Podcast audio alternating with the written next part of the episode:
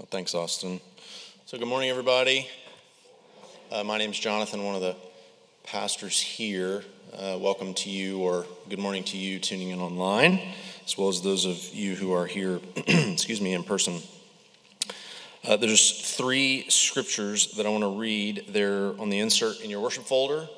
They'll be on the screen behind me, uh, or you can follow along. The Pew Bible numbers are listed there uh, as well. So if you want to grab the Bible that's in the pew there, uh, totally up to you. The reference in the worship folder uh, is wrong for Philippians, so I apologize for that, but I will read the correct version as we go here.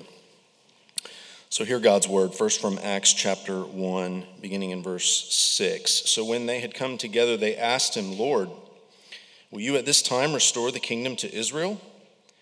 He said to them, It is not for you to know times or seasons that the Father has fixed by his own authority, but you will receive power when the Holy Spirit has come upon you, and you will be my witnesses in Jerusalem and in all Judea and Samaria and to the end of the earth.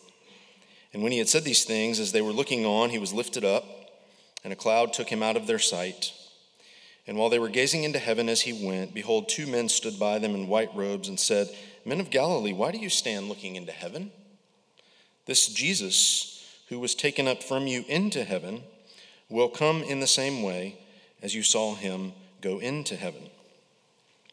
And then from uh, Ephesians chapter 4, uh, just three verses there.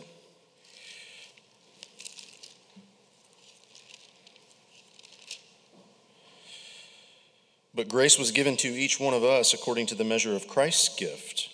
Therefore, it says, When he ascended on high, he led a host of captives, and he gave gifts to men. In saying he ascended, what does it mean but that he also descended into the lower regions, the earth? He who descended is the one who also ascended far above all the heavens, that he might fill all things. And then lastly, uh, from Philippians chapter 2, and I'm going to start reading in verse 3 uh, not verse 5. Do nothing from selfish ambition or conceit, but in humility count others more significant than yourselves. Let each one of you look not only to his own interests, but also to the interests of others. Have this mind among yourselves, which is yours in Christ Jesus, who, though he was in the form of God, did not count equality with God a thing to be grasped, but emptied himself by taking the form of a servant being born in the likeness of men, and being found in human form, he humbled himself by becoming obedient to the point of death, even death on a cross. Therefore, God has highly exalted him and bestowed on him the name that is above every name, so that at the name of Jesus every knee should bow in heaven and on earth and under the earth, and every tongue confess that Jesus Christ is Lord to the glory of God the Father. Uh, that is the word of the Lord. Um, we're going to be taking the next two weeks uh, to acknowledge two very important days in the calendar of the church. Uh, Christians have always marked time differently than the rest of the world.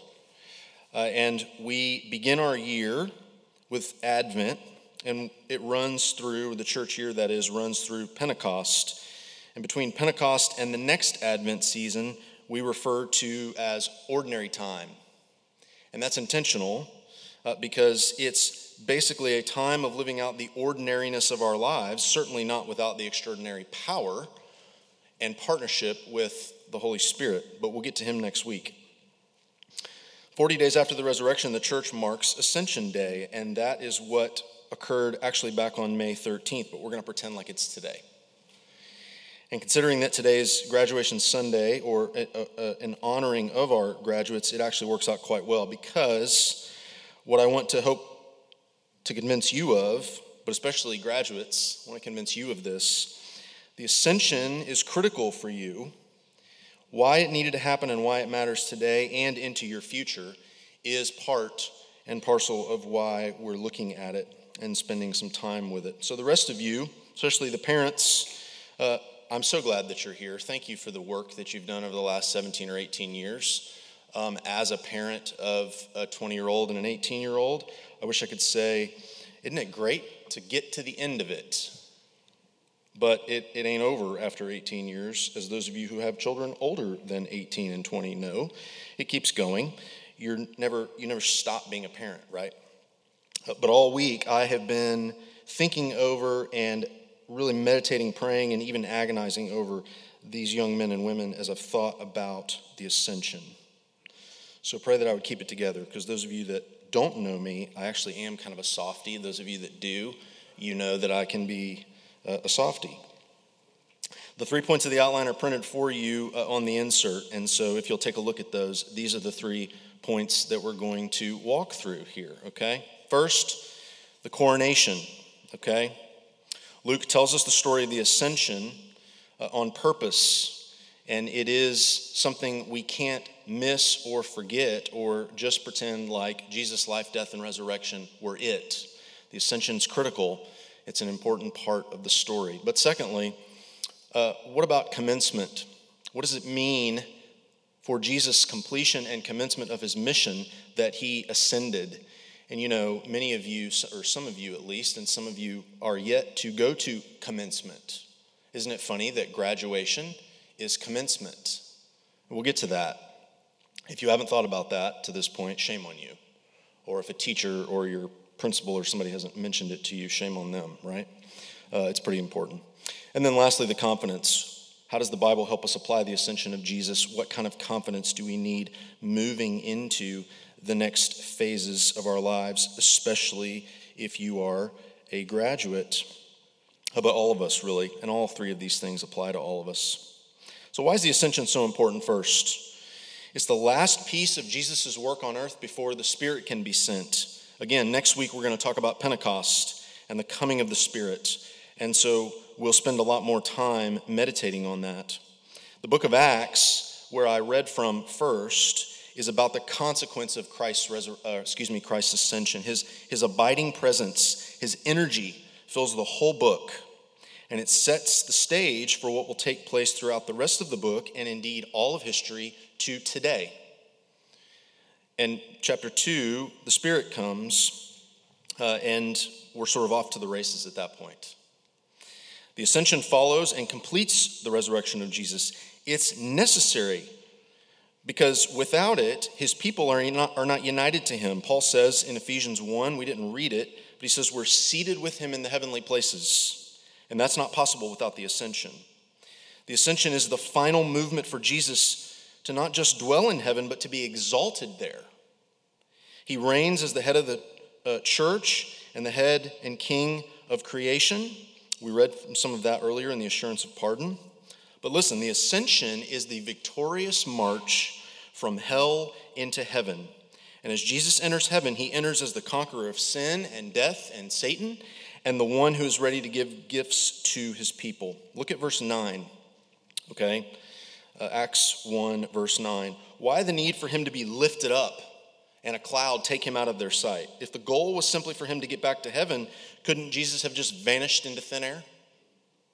You ever thought about that? Why this way? Well, Luke says he was lifted up because he was ascending to his throne. The ascension is the completion of Jesus' exaltation.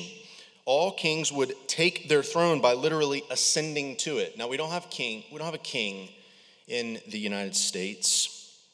Uh, we made sure long ago that we would never have a king, right? Um, you can go to London and you can go to Westminster Abbey and you can walk up the steps to King Edward's chair, which has been used for over 800 years in the coronation of kings and queens. But just because you walk up and sit down doesn't make you a king or queen, does it? I mean, you might think it does, but I got news for you, it doesn't. I think Elizabeth would beg to differ, right? But as Jesus is being taken up, he's being coronated.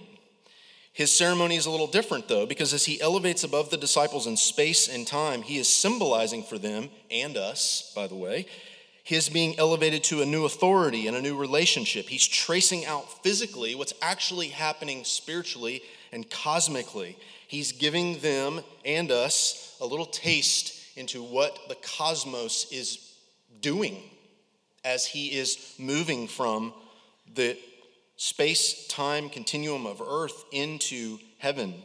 The ascension means that Jesus is absent from earth in terms of bodily presence, but now from his throne, the limits he had in terms of space and time are gone. And that's good news because everything he does, he does for his people. Because of the ascension of Jesus, you can face the world without fear, full of peace, knowing that we have a king who's directing history for the good of his people. Whatever you're facing, listen, graduates especially, the next chapter for you. It has many questions, it has uncertainties. You know the old Dr. Seuss book, Oh, the Places You'll Go. Well, that's true. Oh, the places you'll go. But you have no idea where they are, and neither do your folks. But knowing that Jesus Christ is reigning, you can trust him. He's given you no reason to not trust him. He's supremely powerful and supremely good. And we'll get to both of those a little bit more here in a second. Because he has ascended, he is able to enter heaven to get things done for you that otherwise he wouldn't be able to do if he had stayed here. Right? The angels tell the apostles in verse 11 this same Jesus will come again in the same way you saw him go. Without the ascension, they can't say that.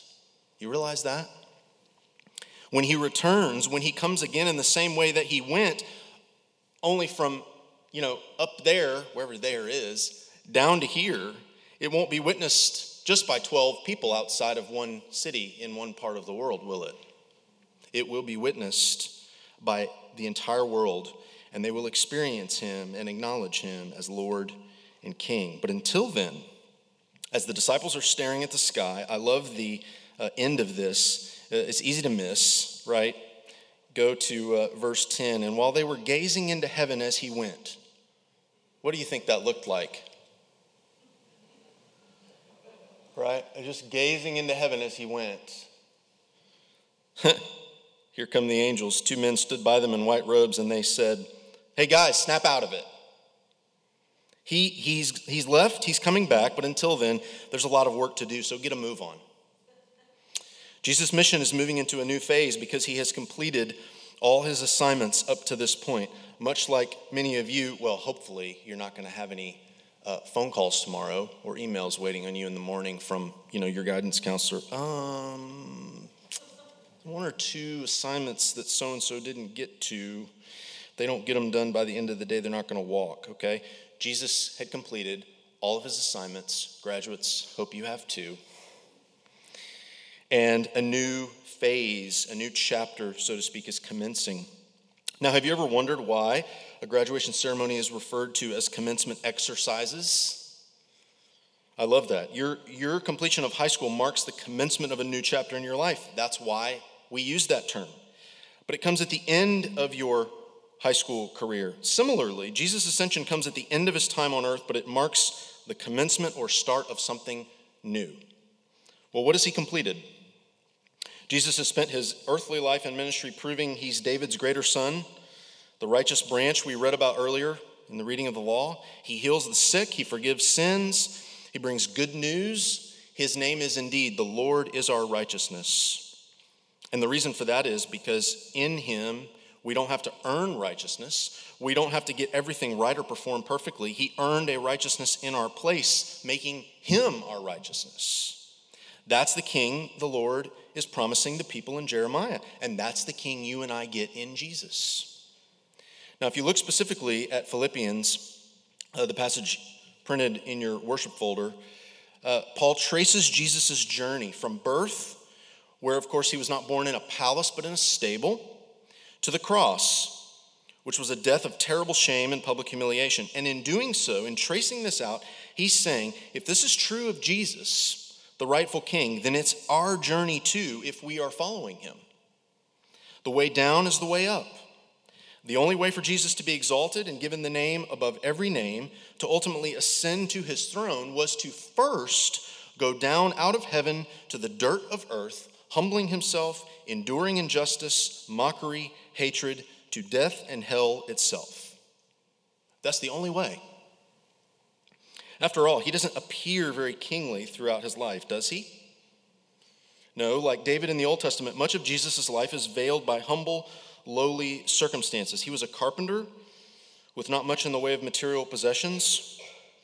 C.S. Lewis in Christian, uh, Mere Christianity said Christianity is the story of how the rightful king has landed. You might say, landed in disguise. And ultimately, Jesus tells us that the only way he can prove he's the rightful king is to humble himself and be treated as a slave. And like him, he says that the great ones in his kingdom are those who take the low place and serve others. He says that's where you find freedom in losing yourself. That's where you find yourself. It is, needless to say, the very opposite of what our culture and society is telling us.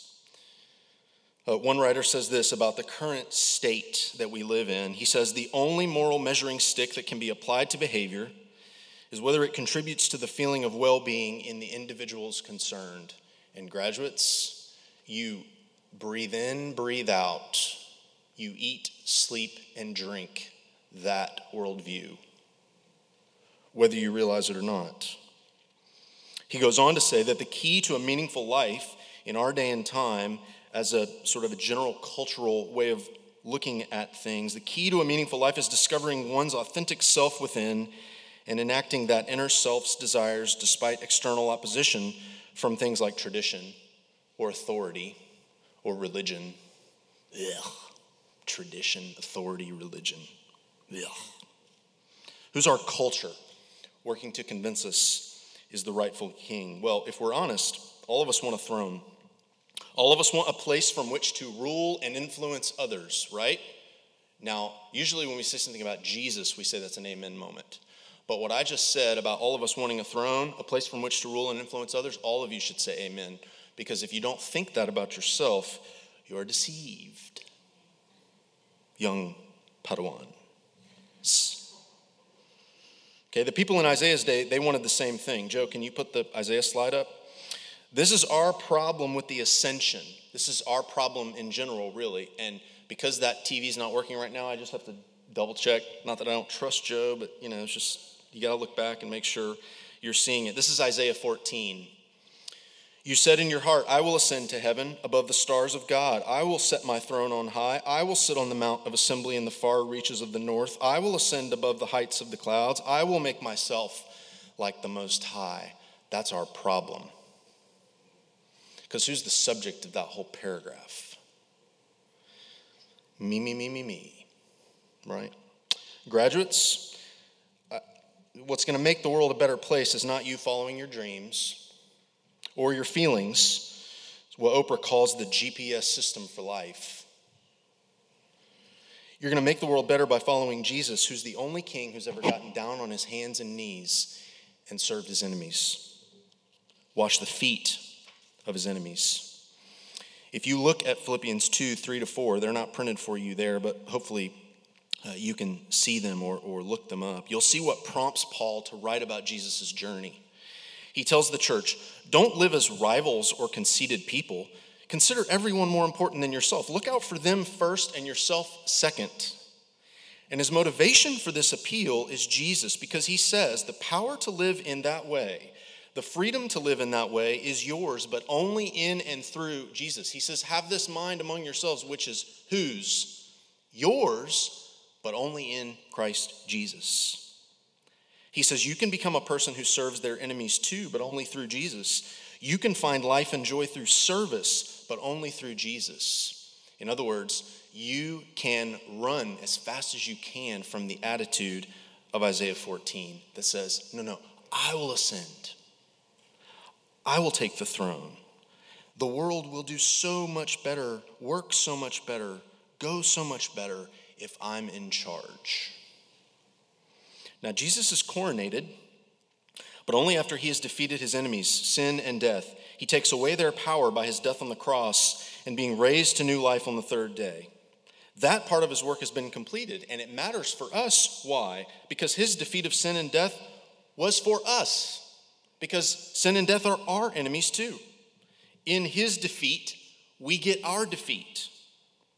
You're no, you no longer have to go to the physical location of Judea to receive Jesus' ministry because after the ascension, he's doing all the things he was doing while he was on earth, only now he's doing them with access to anyone in any place.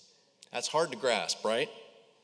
I mean, it is, but it's true. It's the reason why the ascension was necessary. The ascension doesn't mean the loss of his intimacy or leadership or advocacy, it means they're all magnified and infinitely available to the entire world, wherever you are, whoever you are.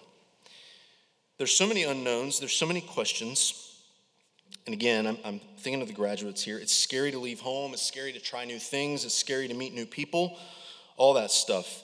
But you can face the world with peace in your heart because there is one ruling. Look back at the assurance of pardon from Colossians 1. Uh, it's printed in your worship folder. The one in whom you can trust is the one in whom all things hold together. Did you hear that? All things hold together. You realize that means because of Jesus, the very cells in your body are held together right now. You don't disintegrate as a blob on the floor because he's holding you together. Everything, and I mean everything, Paul says, was made for him. The way down is the way up. Yes, but you need confidence, don't you? I mean, graduates, you, you need confidence because you might go from being at the top of your class in your uh, small class, in your small town, and you go from being the enormous fish in the itty bitty pond to moving to one, some big school. Uh, I mean, take any of the schools in Florida, right? Any of the state schools, they're all enormous 30, 40,000 students to that size pond, and you become a very, very small fish. You need confidence, right? You need confidence to move into this uncharted territory. And I would tell you look to the ascended King Jesus. So I want to finish by looking at three specific areas of competence that the ascension actually gives to us, okay? Three, uh, three competences Because he has ascended, then this, okay? So, first, because he has ascended, Jesus apportioned very specific giftings to each one of you. Jesus has gifted you, all of you. Look at Ephesians 4 7 to 10 uh, that I read earlier. He's not like any other king. In verse 8, the apostle quotes Psalm 68. And if you look up Psalm 68 in your Bible, this is what you'll read. You listening? You ascended on high, leading a host of captives in your train and receiving gifts among men. What it's doing is describing a very typical victory celebration, a very typical victory procession in the ancient world. The conquering ruler would process back to their hometown. They would be leading their army and a train of people behind them, and the conquered people behind them. And the people would celebrate and cheer, but ancient kings would keep all the loot for themselves, right? All the treasure from the plunder that they had gained for themselves, but not Jesus. Look at Ephesians 4, verse 8. It says, When he ascended on high, he gave gifts to men. Jesus doesn't keep the treasures he plundered. Where did he get these treasures? Who did he plunder? Satan, death, and hell itself. And so he takes the treasures that he plundered from his defeat of his enemies and he redeems them into his service and then he shares them with you as he ascends. Graduates, you, you, you, may, you may think you don't have any gifts. You may think your gifts are not use, usable. You may think your gifts are very specific and all you'll ever be is a dot, dot, dot. It's not true. It's not true. If Jesus is king and has ascended to rule at the Father's right hand, then every gift matters. All of you have been given something to be used for him, by him. See, part of what his kingship means, part of what him being ascended to sit on the throne of he- uh, at the right hand of the Father in heaven, is that everything is subject to his rule. So Christians are people who work to subject our cities, our schools, our factories, our farms, our businesses, every sphere of life to our Lord. And we get to expend our talents and resources and energy to testify to Jesus' kingship with the whole of our lives. Our labor is not in vain. No matter what it is that you're planning to do, graduates, you might have eight or 10 or 12 more years of school ahead of you. Oh, I feel so bad for you. oh, my wife has gone back to get her master's degree after many years of, uh, well, not being in school. and uh, yeah, uh, don't wait. Do it all at once because it's hard after, after uh, you've been out for a while. But our labor is not in vain. Whatever it is that you have got your mind on, or whether you know what that is or not, you can trust that whatever you end up putting your hand to, it's not in vain. Our confidence is not only that Jesus has commenced his rule from heaven, but that one day he will return to consummate his rule with a recreated heavens and earth.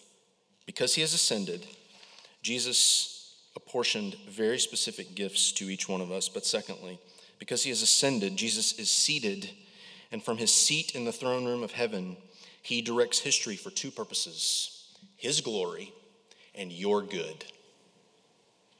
Many times it will not make sense. But if we knew everything he knows, we would have done everything exactly the same. A famous statement in the Bible was made by Joseph. He said, As for you, you meant evil against me, but God meant it for good. He's the author of your story. Not your parents, not your friends, not your relationship status. I think that's a thing, right? Uh, not how many followers you have. And listen, especially those of you finishing high school, your story is just beginning. It's not like it's over. It's not like, well, you know, I've blown it this many times. There's no more to my story. No, it's just beginning. You're 17, 18 years old. There's people who live in to be 95. Your story's just beginning. I mentioned above that in Jesus, all things hold together. He is supremely powerful, but in Jesus, all things also work together. He's supremely personal. And if you belong to Him, then everything that happens ultimately happens for you, for good, as Joseph said. That's why He went to heaven, to get things done for your good. Listen to the way one author puts it.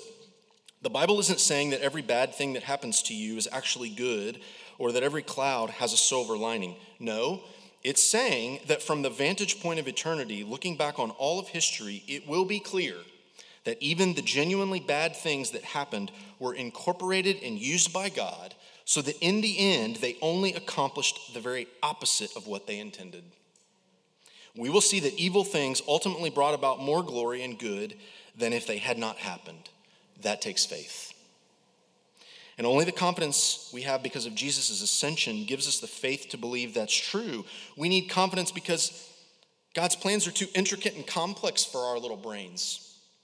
But in the end, listen, in the end, the man who died for you, the man who still has the nail prints in his hands, the signs of his suffering for you, he's in control of everything. He is your confidence. So relax, right? Relax. We say this often around here. Uh, you're far worse than you think you are, but Jesus is far greater and more gracious than you could ever dare imagine. Stop taking yourself so seriously. Relax. Are you feeling anxious about the future? Are you feeling like you can't keep all the balls in the air that you have going, all the plates spinning? Firstborns, you can make mistakes. Jesus is the author, not firstborns. Okay? I'm, I'm thinking of Clay. He's at the very, very end, right? So all of his siblings have gone before him, and he's, he's at the end.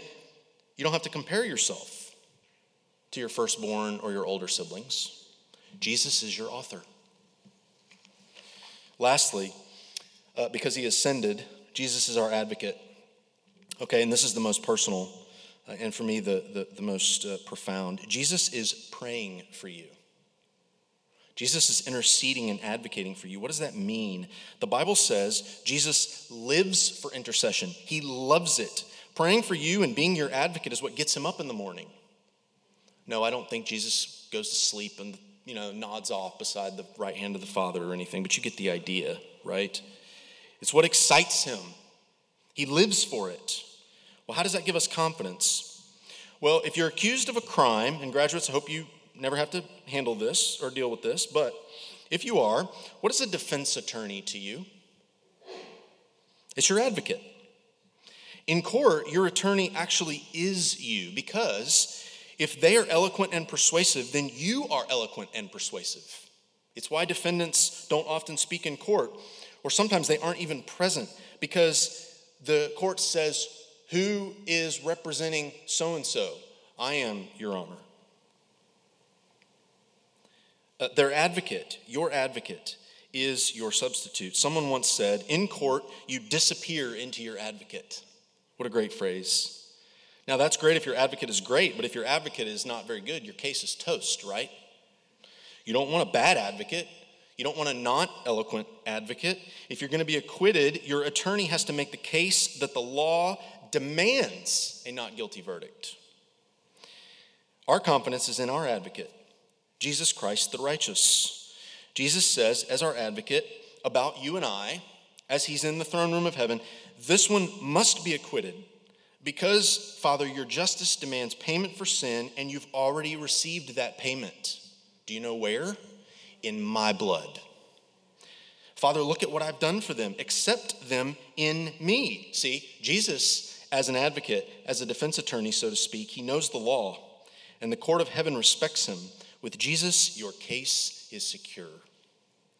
Jesus ascended so we could disappear into him as our advocate. And so, if you're a Christian, God sees you in Christ, in your advocate. In yourself, you're guilty, you're broken, you're deserving of hell, but in Him, you're perfect, you're just, you're beautiful, you're righteous, you're adopted into God's family. Do you know? Do you know the one who died is now the one ascended, representing you? If you do, then listen, uh, teenagers. If you do, you'll not care what others say about you. You won't need their verdicts, their measuring sticks of success. Doesn't matter who you have been or what you've done. It doesn't matter how flawed or how foolish you are or have been. What matters is where your confidence lies. What matters is what you're resting on. See, when the eyes of God the Father look at you, they see the ascended Jesus. And when they listen to you, they hear him. When God looks and listens, he sees and hears infinite beauty, Jesus Christ, the righteous. And graduates, as you head into this next chapter, do you want peace of mind? The answer is yes, you do. I mean, right, you may be like, oh, oh, oh. yes. The answer is yes, you do. Okay? Do you long for a self image not affected by the whims of social media or society? Do you want unsinkable joy despite the twists and the turns of the road? Okay, yes, of course. I hope you do. Then look to the ascended Jesus. He's writing your story as the powerful and personal advocate. He's cheering you on, and so are we. He's cheering you on.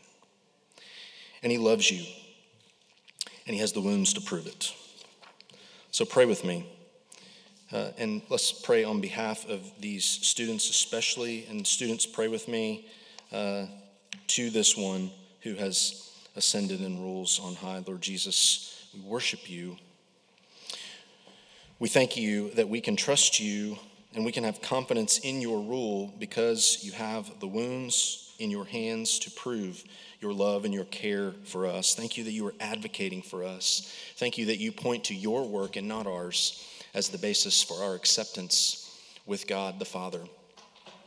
And we pray that we would increasingly enjoy peace and not be given over to anxiety or fear, that you would produce in us unsinkable joy, only made possible because you have ascended, you've been coronated, and you now are exalted at the right hand of the Father, and your name is above every other name. You are, you are ours and we are yours, as we sang earlier. So come and work those truths, massage those truths deep down into the depths of our souls that we would in turn live them out and find great confidence, not in ourselves, but to trust that there's only one who has ascended. There's only one who rules from a throne, and it's not us. And what great news that is. Help us trust you. Help us humble ourselves and lean into you as you write our story for your good, for rather your glory and our good. We pray in Jesus' name. Amen. Uh, amen. So, the promise of this benediction is the promise that the ascended one, uh, who now rules and reigns in heaven, he is writing all of your stories for his glory and for your good This is the promise, it's the confirmation. It's kind of like we're trying to cement this as hard as we can into the bottom of your soul as you go. Uh, receive these words, hold on to them tightly. Uh, teenagers, or graduates rather, uh, congratulations. Uh, very proud of you. Uh, we're for you, and so is He. So receive these words. May the Lord bless you and keep you. May the Lord make his face to shine upon you and be gracious to you. May the Lord turn his face toward you and give you his peace both now and forevermore. Amen. Go in his peace.